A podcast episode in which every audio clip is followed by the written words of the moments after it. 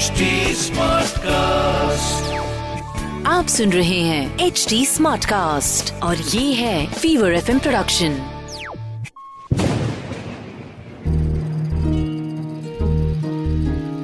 बूंदों से बातें।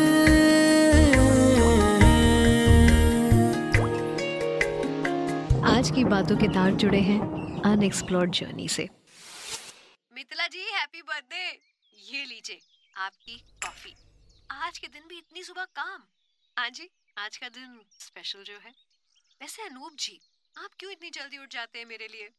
ये जो आप सुबह सुबह लाइट जला देती है ना कमरे की, कोई ऑप्शन रहता है मेरे पास?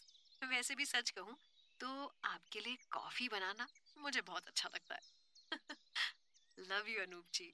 मिथिला जी और अनूप जी पति पत्नी की रिश्ते की आइडल मिसाल है ये कपल पिछले 25 सालों से शादी के बंधन में बंधे हैं। पहली मुलाकात आईआईटी मुंबई में हुई थी इनकी। अनूप जी दो साल सीनियर थे मिथिला जी से और मैच्योरिटी के मामले में मिथिला जी चार साल बड़ी थी अनूप जी से। कॉलेज के बाद पीएचडी और फिर प्रोफेसर का जॉब। दिमाग से जितनी तेज, उतनी ही बातूनी और किताबों की भरपूर शौकीन थी मिथिला जी। इनके कॉलेज में अकेले मिथिला जी वो प्रोफेसर थी जिनकी क्लास कोई मिस नहीं करता था। फ़िलहाल, ये प्रोफेसर की जॉब छोड़कर फुल टाइम राइटर बन गई। कल मिथिला जी की आठवीं बुक लॉन्च सेरेमनी थी। सुबह से ही रिमझिम बारिश चल रही थी। शहर की जानी मानी हस्तियाँ रिनाउंड पर्सनालिटीज आई थी और मीडिया कवरेज भी था। लॉन्च के दौरान मॉडरेटर ने मिथिला जी से पहला सवाल इनकी बुक के बारे में नहीं, बल्कि करियर के बारे में किया। Mithila ji how did you become a writer इस सवाल पर वो पहले थोड़ा हँसी और फिर बताया। ऐसा नहीं है कि कॉलेज टाइम से मुझे राइटिंग का शौक था। राइटिंग का कीड़ा तो मुझे कुछ साल पहले ही काटा था। दरअसल हुआ क्या कि मुझे लोगों से बात करना और उनको अपने एक्सपीरियंसेस बताने का बड़ा शौक था। तो जब भी मैं किसी को कुछ सुनाती तो लोग कहते कि मिथिला तुम्हारे पिटारे में कितनी बातें हैं जो कभी खत्म नहीं होती। तुम इनको लिखती क्यों नहीं हो? सालों से ये बात सुनते सुनते मैंने एक दिन डिसाइड किया, चलो, आज लिख ही लेते हैं। आखिर इसमें हर्ष क्या है? और जब मैंने लिखना स्टार्ट किया यू वुड बिलीव एक घंटे में सिर्फ़ दो लाइन लिख पाई। अनूप जी ने काफ़ी समझाया कि मैं शायद ज़्यादा सोच रही हूँ। बातें करते वक्त तो तुम इतना नहीं सोचती, कितना कैजुअली कर लेती हो। बस अपनी राइटिंग को भी कैजुअल रखो। And that was the moment when I realised पति देव की बात में दम है। और सिर्फ़ 45 दिन में मैंने अपनी पहली बुक लिख डाली। वो बुक थी द अनएक्सप्लोर्ड जर्नी लोगों ने उसे काफ़ी पसंद किया और यूँ शुरू हुआ मेरा राइटिंग का सफ़र। मीडिया और मॉडरेटर कैसे कई सवालों के जवाब मिथिला जी ने दिए। ऑफ़ कोर्स बुक के बारे में भी बात हुई, लेकिन आखिरी सवाल पर इन्होंने कोई जवाब नहीं दिया।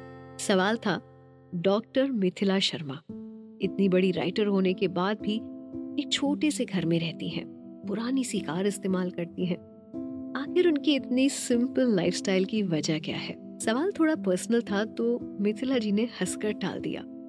खैर बुक लॉन्च हुई मीडिया कवरेज मिला और एडवांस में हैप्पी बर्थडे विश भी। आज मिथिला जी का जन्मदिन है। सुबह से ही वो काम पर लग गई हैं और आज का पूरे दिन का शेड्यूल पहले ही से फिक्स है।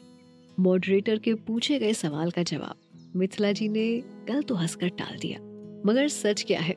ये वो और उनके पति ही जानते हैं। दरअसल मिथिला जी के ऊपर कई बच्चों की ज़िम्मेदारी है।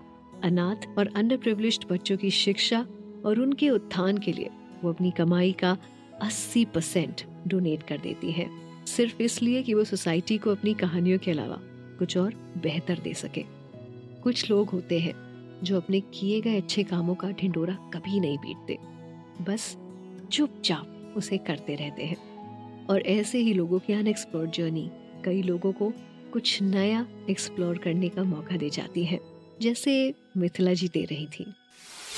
ये थी बूंदों से बातें।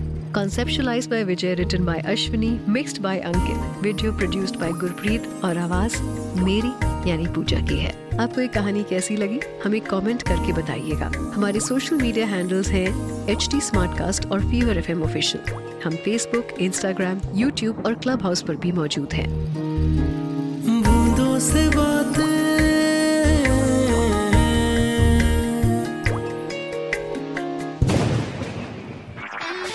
आप सुन रहे हैं एच डी स्मार्ट कास्ट और ये था Fever FM production H smart Smartcast.